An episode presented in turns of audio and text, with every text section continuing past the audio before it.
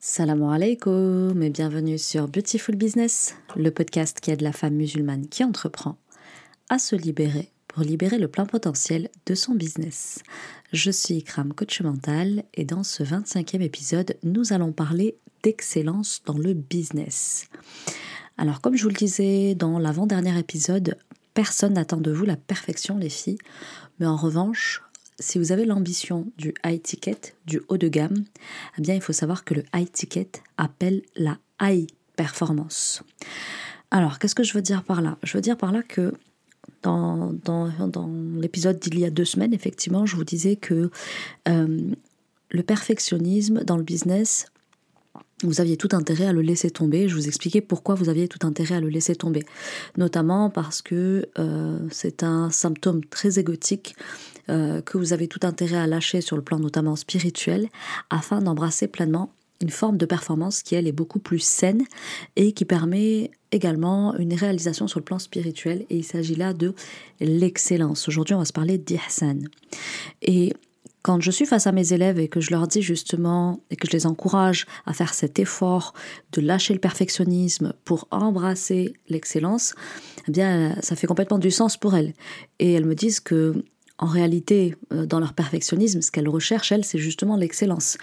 Et du coup, elles ont du mal à voir la différence entre l'excellence et euh, le perfectionnisme, et justement comment nourrir plutôt cette quête d'excellence plutôt que les travers du perfectionnisme. Donc on sent que l'envie, elle est là, et je pense que c'est votre cas aussi, mais que concrètement, vous manquez peut-être d'outils pour pouvoir mettre en œuvre cette quête spirituelle. Alors du coup, ce qu'elles ont tendance à faire, c'est euh, à se, à se, comment dire, à se remplir d'intentions dans leurs initiatives au quotidien, à essayer d'apporter plus de soins à leurs prospects et clients. Elles essayent aussi d'être au maximum transparentes et honnêtes avec elles-mêmes et avec leurs clientes dans leur business. Et c'est déjà très bien en soi parce que c'est un bon début vers l'excellence. Mais il faut savoir que l'excellence, c'est d'abord un degré spirituel qui commence certes par une disposition intérieure, qui euh, effectivement est très en lien avec l'intention.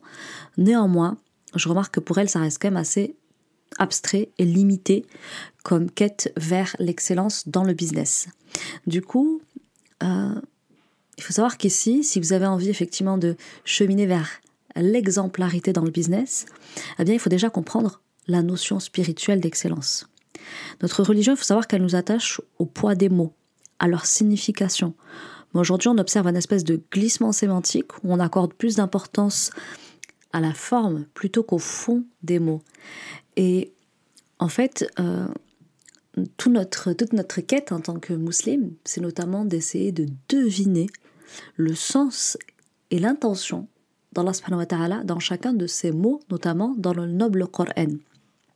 Et donc du coup, les musulmans aujourd'hui, il faut savoir qu'ils ont un besoin de réconciliation avec les mots, puisque l'attribut de la parole, c'est un attribut divin qu'Allah a accordé à l'homme. Il l'a honoré par cet attribut qu'il a accordé uniquement à l'homme parmi l'ensemble de ses créatures. Et donc, il a également enseigné à Adam le premier homme, chacun des mots. Et donc, on doit s'intéresser un petit peu aux mots, et notamment les mots d'Allah dans le Coran, mais également les mots de son messager. Et justement, on retrouve dans un hadith très connu qu'on appelle le hadith d'Ibril, d'Ibril alayhi salam, euh, ce qu'est l'excellence finalement. Et donc là, bismillah ar-Rahman ar-Rahim, ici on retrouve Abu Huraira, qu'Allah l'agré, qui nous rapporte que le prophète salam, euh, il était assis euh, avec des gens lorsqu'un homme est venu et lui a dit Ô messager d'Allah, qu'est-ce que la foi? Et le prophète de répondre La foi est que tu crois en Allah, en ses anges, en son livre, en sa rencontre, en ses prophètes et que tu crois en la résurrection. Ensuite, il lui dit Ô messager d'Allah, qu'est-ce que l'islam? Et le prophète de répondre L'islam est que tu adores Allah et que tu ne lui associes rien, que tu accomplisses la salat, que tu, que de la zakat obligatoire et que tu jeûnes le ramadan. Et là, il ajoute Qu'est-ce que l'islam? Qu'est-ce que l'ihsan Pardon, qu'est-ce que l'ihsan? Et le prophète lui répond que tu, que tu adores Allah comme si tu le voyais et si tu ne le vois pas, certes, lui te voit.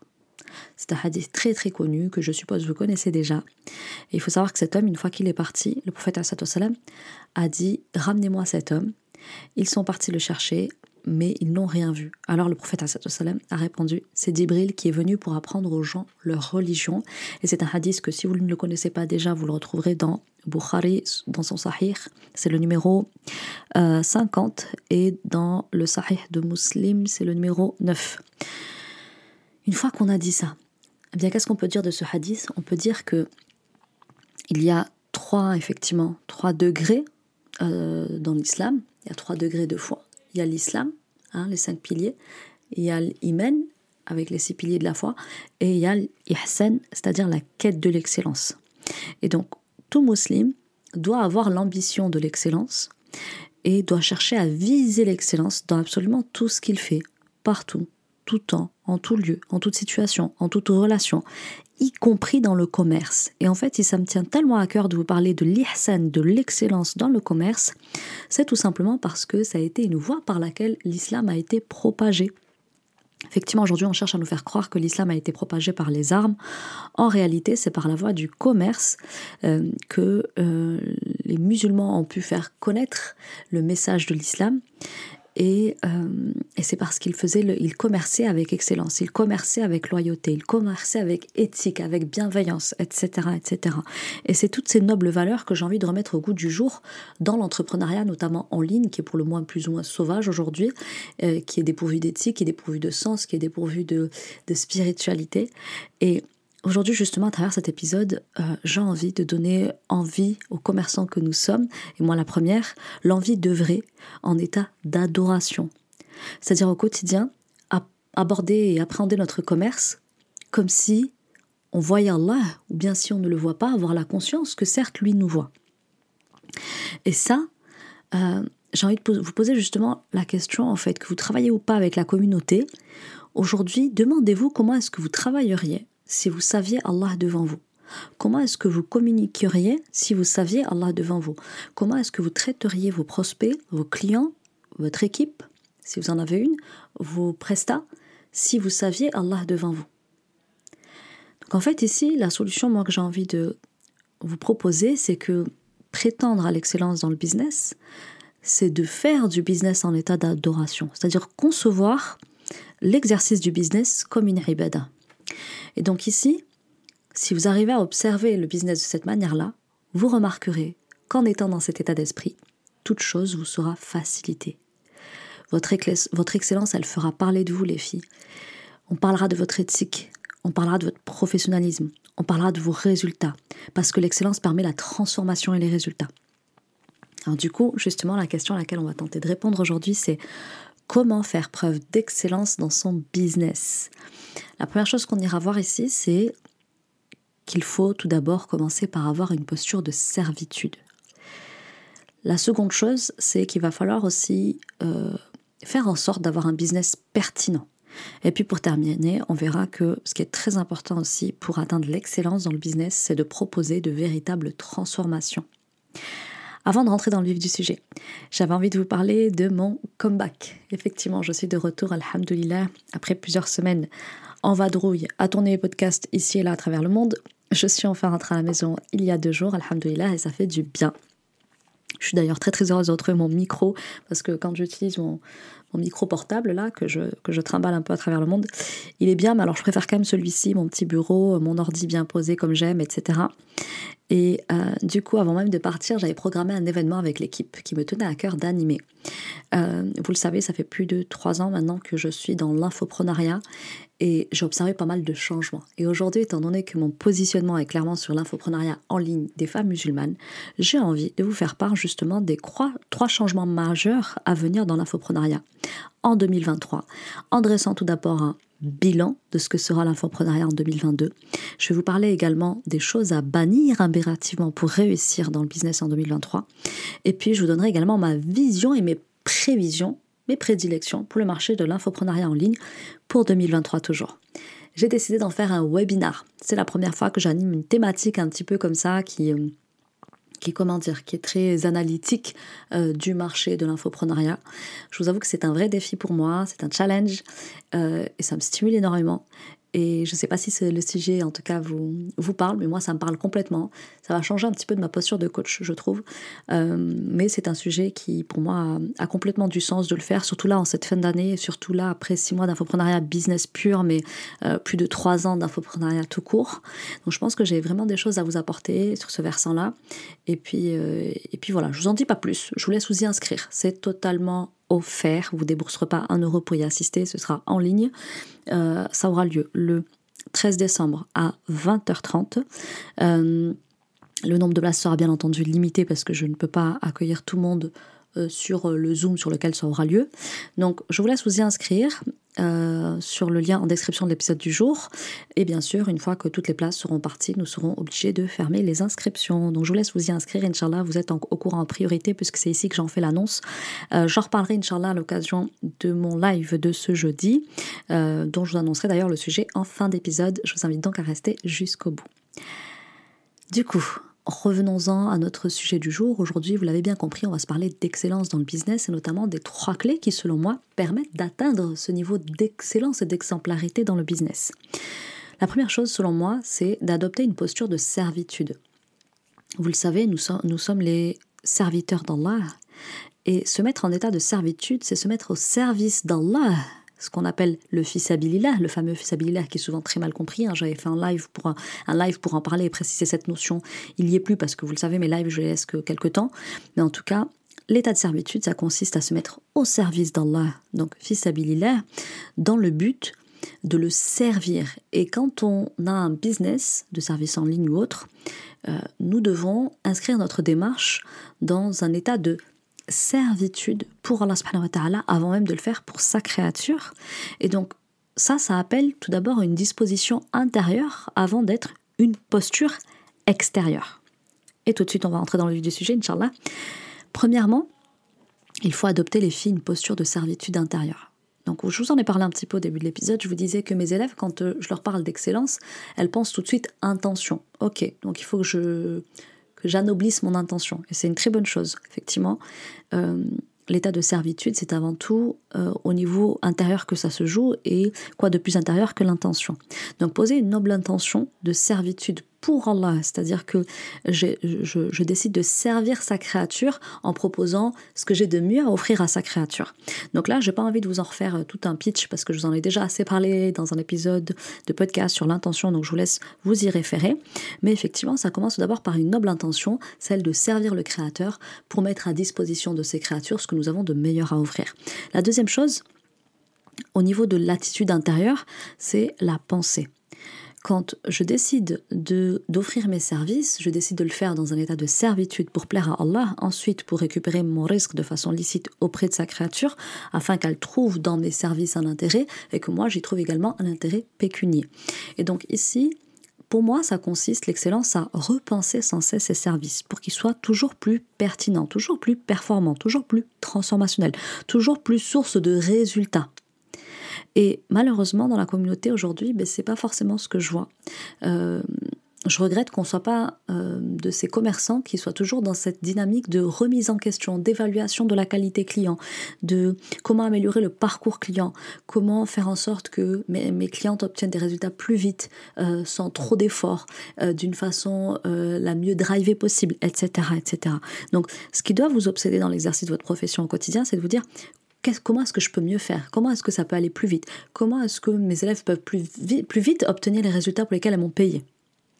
Ça, c'est un exercice cognitif qui sera intéressant de faire au quotidien pour être dans cette quête d'exemplarité dans son business et ouvrir la voie à l'exemplarité à vos concurrents parce qu'ils auront, d'autre choix que de vous suivre finalement. Et puis pour terminer, quand je parle d'attitude intérieure, je parle d'intention, je parle de pensée, mais je parle aussi d'émotion. Euh, quand on a un business de service en ligne, il faut avoir une certaine disponibilité intérieure d'ordre émotionnel. Comment est-ce qu'on trouve cette disponibilité intérieure d'ordre émotionnel? Ben Déjà, c'est important d'avoir de l'amour pour ce qu'on fait.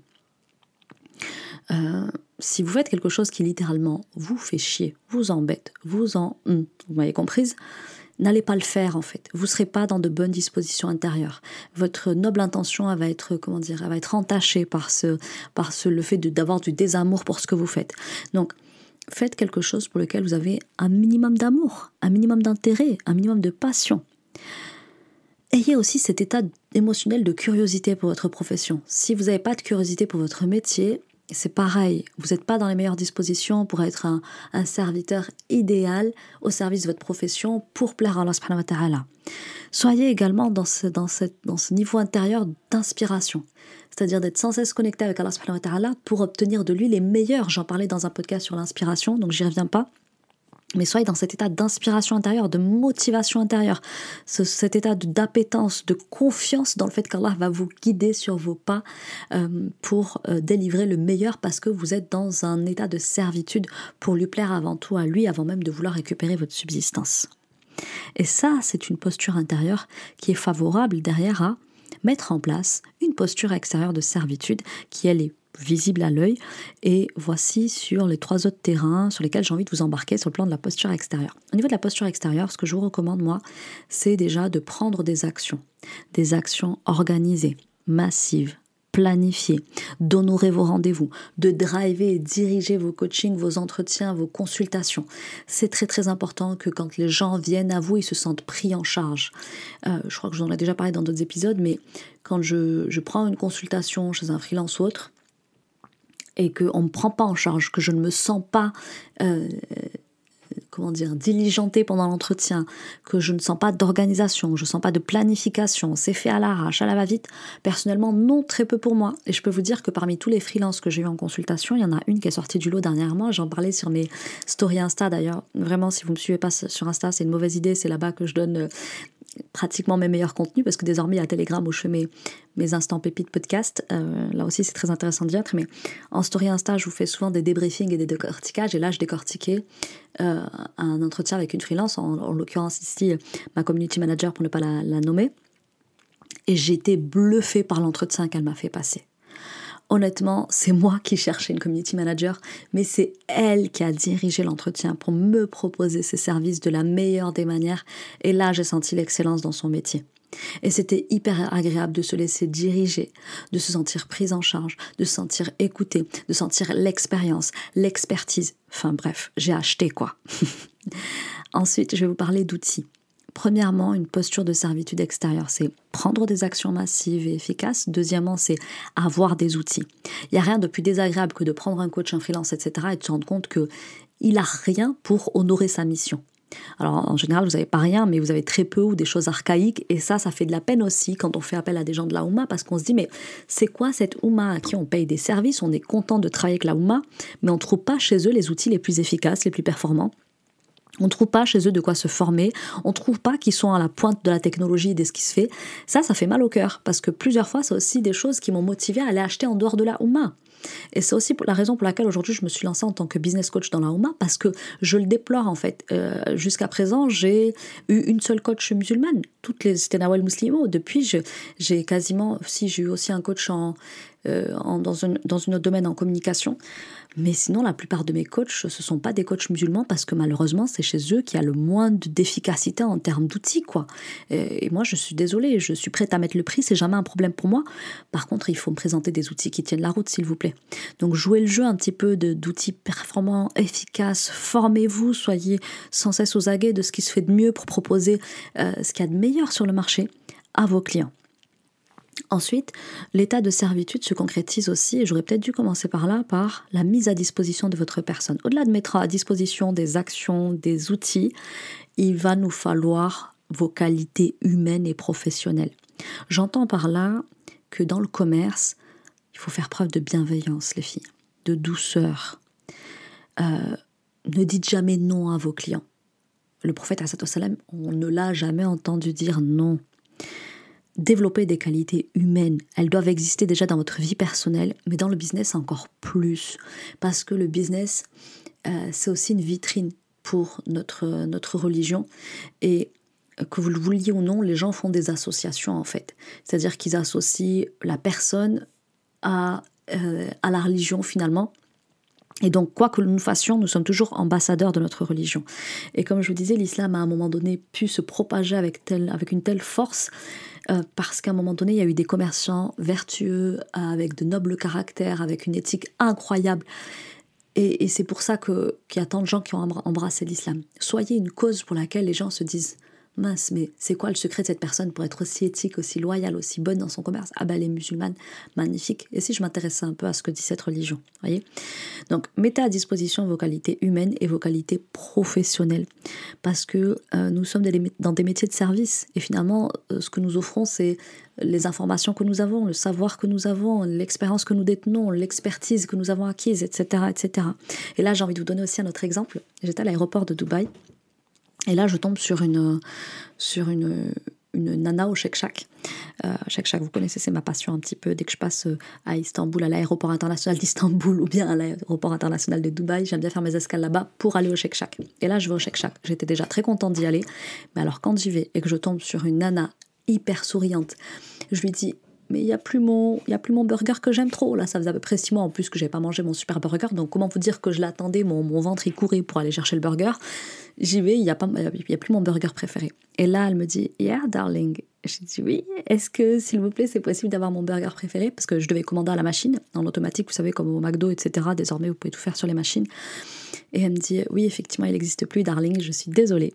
Euh, mais dis-moi, qu'est-ce que tu veux? Est-ce que je peux te le faire et je lui explique ce que je veux, et toujours avec le smile et le darling. C'était la première fois parmi tous les voyages que j'ai pu faire sur cette terre, qu'on m'appelait Darling avec un sourire aussi beau, aussi grand, aussi contente de me servir. Là, je me suis sentie face à quelqu'un qui était en état de servitude. Dis-moi ce que tu veux, ma jolie, je vais te le faire.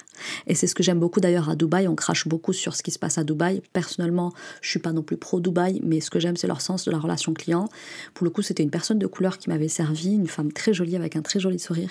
Et je peux vous dire que ça l'a habillée d'une beauté que, euh, que son physique ne lui aurait pas donné si c'était pas ce sourire et ce sens de, la bonté, de la bienveillance. Sur le coup, ça m'a un petit peu surprise, hein, je vous avoue. Hein. on vous dit comme ça, darling, tu te dis, attends, chérie, euh, est-ce que je suis sa pote un petit peu? Mais elle avait un sourire qui était d'une telle bonté et bienveillance que, waouh. Et tu te dis, ça, c'est juste une nana du Shake Shack. Enfin, euh, je veux dire, on n'attend pas forcément d'elle un, hyper grand sourire, quoi. Et puis, a priori, je sais pas, c'est peut-être pas un, métier de passion, c'est peut-être plus un métier alimentaire. Mais elle était là, avec son petit mot gentil, son petit sourire sympa. Euh, voilà, pour des, des, Moi, j'étais en, transit hein, à cet aéroport, j'étais seulement en escale. Ça a été hyper agréable pour moi. J'avais 4 heures d'attente à faire entre 6 vols, enfin, deux vols de 6 heures, pardon. Euh, franchement, la, petite pause, je crois, il était minuit, je devais attendre jusqu'à 3h ou 4h du matin, je sais plus. Ah, ça a été hyper agréable de tomber sur elle. Franchement, euh, tu descends de l'avion, tu vois un petit sourire comme ça, quelqu'un qui te dit Darling, dis-moi ce que tu veux. Un peu juste avant, j'étais sur les vols Emirates où pareil, t'as à peu près le même traitement. Honnêtement, je suis fan d'Emirates et maintenant je suis encore plus fan de l'aéroport de Dubaï. Bref, petite parenthèse refermée. On va se parler du deuxième, point que j'avais envie de développer avec vous, c'est le fait d'avoir un business pertinent. Pour moi, c'est la deuxième chose, et ça c'est pareil. Je comprends même pas que je sois aujourd'hui dans l'obligation d'en parler, mais je me dis, crap, tu peux pas faire un sujet sur l'exemplarité dans le business, sur l'excellence dans le business sans mentionner ce point-là, parce que pour moi c'est du bon sens, mais malheureusement aujourd'hui c'est pas du bon sens pour tout le monde. Donc Ici, j'ai envie de parler de, Si vous voulez être excellente, les filles, commencez par avoir un business pertinent, en fait. C'est juste logique, mais il faut quand même le dire, donc on le dit. Euh, l'excellence suggère la pertinence. Soyez pertinente sur votre marché, soyez pertinente dans votre proposition. Première chose, alors, être pertinente, pour moi, sur son marché, qu'est-ce que ça signifie? Ça signifie être unique sur son marché dire ok vous avez le droit d'être sur un marché où il y a déjà de la proposition où il y a déjà de l'offre où il y a de la demande. C'est ok. Personne vous en jettera la pierre. Personnellement j'ai intégré le marché du bien-être. Il y avait déjà du monde. J'ai intégré le, marché du business. Il y avait déjà du monde. Mais je me suis posé la question à un moment donné. Ce marché il manque de quoi? Qui est-ce qui est laissé pour compte sur ce marché?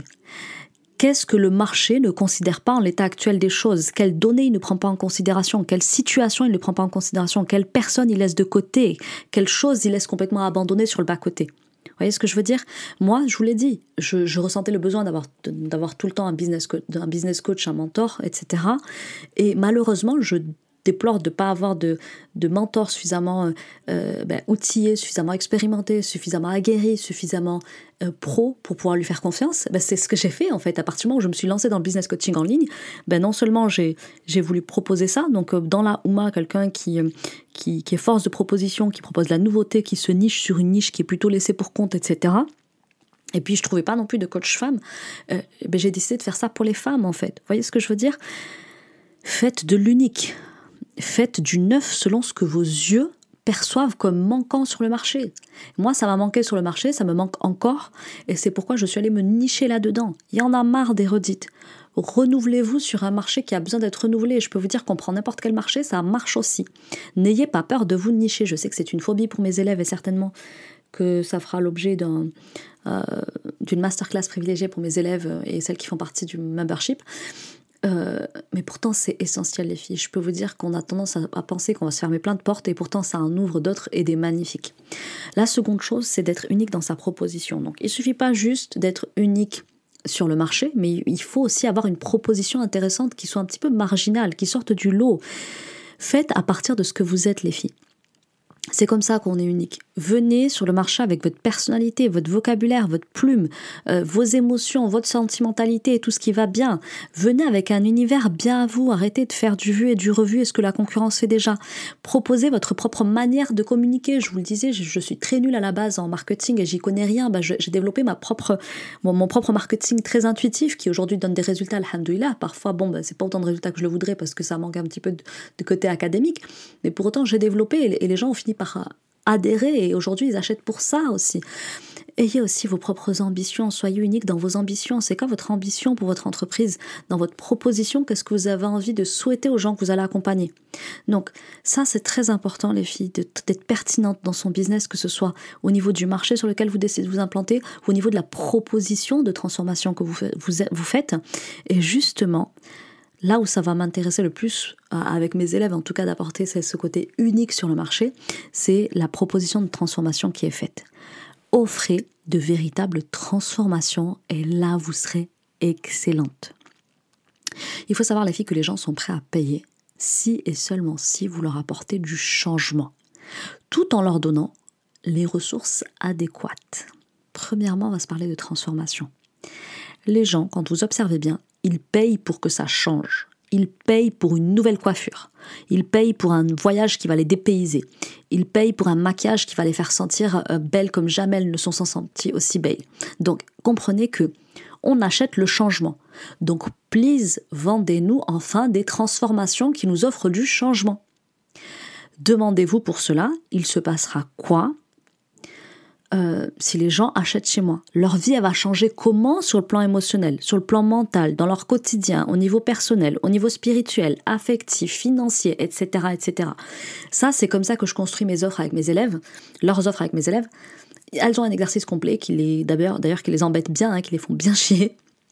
J'ai une élève la semaine dernière qui était dessus qui me dit mais crame, cet exercice il est horrible, il est, il est, horrible, mais je te promets que plus tard tu me remercieras, je te promets que plus tard tu sauras exactement où tu vas emmener les personnes, tu sauras communiquer sur ce que ça va changer dans leur vie, tu sauras répondre à leurs objections, tu sauras répondre à leurs réserves parce que tu auras pensé ton offre suivant le changement que ça va apporter dans tous les domaines de leur vie. Même si vous proposez quelque chose qui semble relativement anodin, moi par exemple je propose du business, je proposais avant ça du bien-être, eh bien je leur disais de quelle manière le fait de travailler avec moi sur telle problématique de leur vie va changer pas non seulement leur rapport à elles-mêmes, leur rapport à leur corps et leur représentation d'Allah, non, ça va aussi changer ceci, cela et puis cela dans ta vie. Et là, les gens te disent, ok, ben j'achète en fait si ça change tout ça, mais je paye tout de suite, je suis même prête à payer dix fois le prix. Et quand elles finissent, d'ailleurs, c'est ce qu'elles me disent, je suis prête à remettre dix fois ce prix-là. Parce que tu m'as provoqué du changement dans ma vie. Bon, je ne l'ai pas provoqué, hein. en soi, j'ai juste créé avec elles les causes, euh, parce que je suis outillée, parce que je suis expérimentée, et elles pas dans ce domaine-là. Voyez? Donc vendez-leur du changement ou bien vous ne vendrez rien. C'est aussi simple que ça. Et moi j'en ai marre de voir des business où malheureusement on offre des choses très superficielles. On offre du changement inabouti. On offre un début de transformation. Soyez jusque boutiste, please, c'est ça aussi l'excellence. C'est être jusque boutiste. Pas perfectionniste, jusque boutiste. Ensuite, on va parler de fournir des ressources. Alors, je vous l'ai dit, personne n'attend de vous la perfection. En revanche, ce qu'il est attendu de vous, en tant que professionnel de l'accompagnement dans les métiers de l'infoprenariat, c'est de fournir des ressources. Nos métiers de coach, thérapeute, freelance, etc., y consistent avant tout et pour tout en la fourniture de ressources. Donner d'excellentes ressources, d'excellentes références, d'excellents outils, d'excellents moyens de réalisation de la transformation promise et pour laquelle les gens ont choisi de vous faire confiance à vous. Investissez dans les ressources. Choisissez les meilleures ressources pour vos clientes. Soyez ambitieuse dans les opportunités de changement que vous vous engagez à leur offrir et à leur délivrer. Ça, c'est très important. Ça, c'est ce qui me fait acheter personnellement en tant que cliente. Et mes clientes, souvent, d'ailleurs, ça aussi, c'est un des moyens par lesquels je sais qu'elles sont au bon endroit, c'est que quand on a fini de euh, rédiger, donc ça y est, on a travaillé sur leur positionnement, on a travaillé sur leur, euh, sur leur offre, on a travaillé sur leur script de vente. Souvent, je leur joue le script. Et elles me disent, mais là, j'achète dessus, tu m'as vendu mon propre coaching, tu m'as vendu mon propre, ma propre presta, là. Ben super si tu l'achètes. Euh, tu dois être la première à vouloir l'acheter en fait. Et moi aussi d'ailleurs, si j'ai pas envie d'acheter son truc, et je peux vous dire qu'avec ma business coach Myriam qui travaille avec nous, euh, elle pareil, elle me dit oh, aujourd'hui j'ai construit une offre, elle était magnifique, j'avais envie de l'acheter, je pourrais tellement être sa cliente si seulement j'avais des enfants, si seulement j'avais ceci. On a, si on n'a pas envie d'être cliente de nos clientes quand on les aide à construire leur offre, eh bien on leur dit vous n'êtes pas au bon endroit là. Attends, ton, truc il va pas. ok? Donc vous-même vous devez avoir envie d'être cliente de ce que vous proposez et euh, si vous faites accompagner, si votre coach il sent pas ce... Hmm, je, vous parlais à un moment donné sur, dans un audio podcast sur Telegram, je vous disais, euh, j'ai une élève à un moment donné, on était là, on tournait autour du pot, autour de la proposition marketing et commerciale qu'elle allait faire et qu'elle allait mettre sur ses réseaux. Donc on tournait autour, elle me disait non, bof, pas ci, pas cela. Et après, on trouve, on met les bons mots dessus, on construit the phrase, la phrase. Et elle me dit, oh, il crame, là, je sens un truc qui monte. Là, je sens une énergie qui monte, qui monte, qui monte. C'est incroyable. C'est ça, c'est ça, c'est exactement ça. Depuis tout à l'heure, on n'y était pas. On a perdu une bonne demi-heure dessus. Elle me dit, un truc qui est monté en moi. Un espèce de feu qui monte, vous savez. Et là, vous savez que vous êtes au bon endroit. Et là, vous savez que, waouh, une mission comme ça, je sais qu'elle va se battre, qu'elle va s'arracher dessus pour que ses clientes aient ce qu'il y a de mieux, parce que c'est là, c'est une mission qui est venue de, c'est sorti de ses tripes. Vous voyez ce que je veux dire? Et pourtant, on l'a co-construite sa mission. Bien sûr, toujours avec ses mots, avec les exercices d'introspection qu'on a fait avec elle, hein. mais c'était puissant allez nous chercher des, outils qui permettent ça en fait. Et aujourd'hui, nous, c'est ce qu'on essaie d'offrir dans notre coaching, c'est de mettre à disposition de nos élèves des, outils, des moyens, des ressources qui leur permettent d'accéder à ce feu intérieur, qu'elles vont pouvoir derrière monétiser et duquel elles vont pouvoir vivre avec amour en train, beaucoup de bienveillance et surtout beaucoup de performance. Voilà, on a fini pour l'épisode du jour les filles et justement ce qu'il faut en retenir, c'est que L'excellence dans le business, c'est d'abord une posture de servitude à prendre au départ intérieurement, puis extérieurement. Il faut aussi être dans une démarche d'excellence en se posant toujours la question de la pertinence de notre business et sans cesse avoir le souci d'offrir des services qui transforment, tout en gardant bien sûr à l'esprit que l'excellence est une quête, non pas une destination.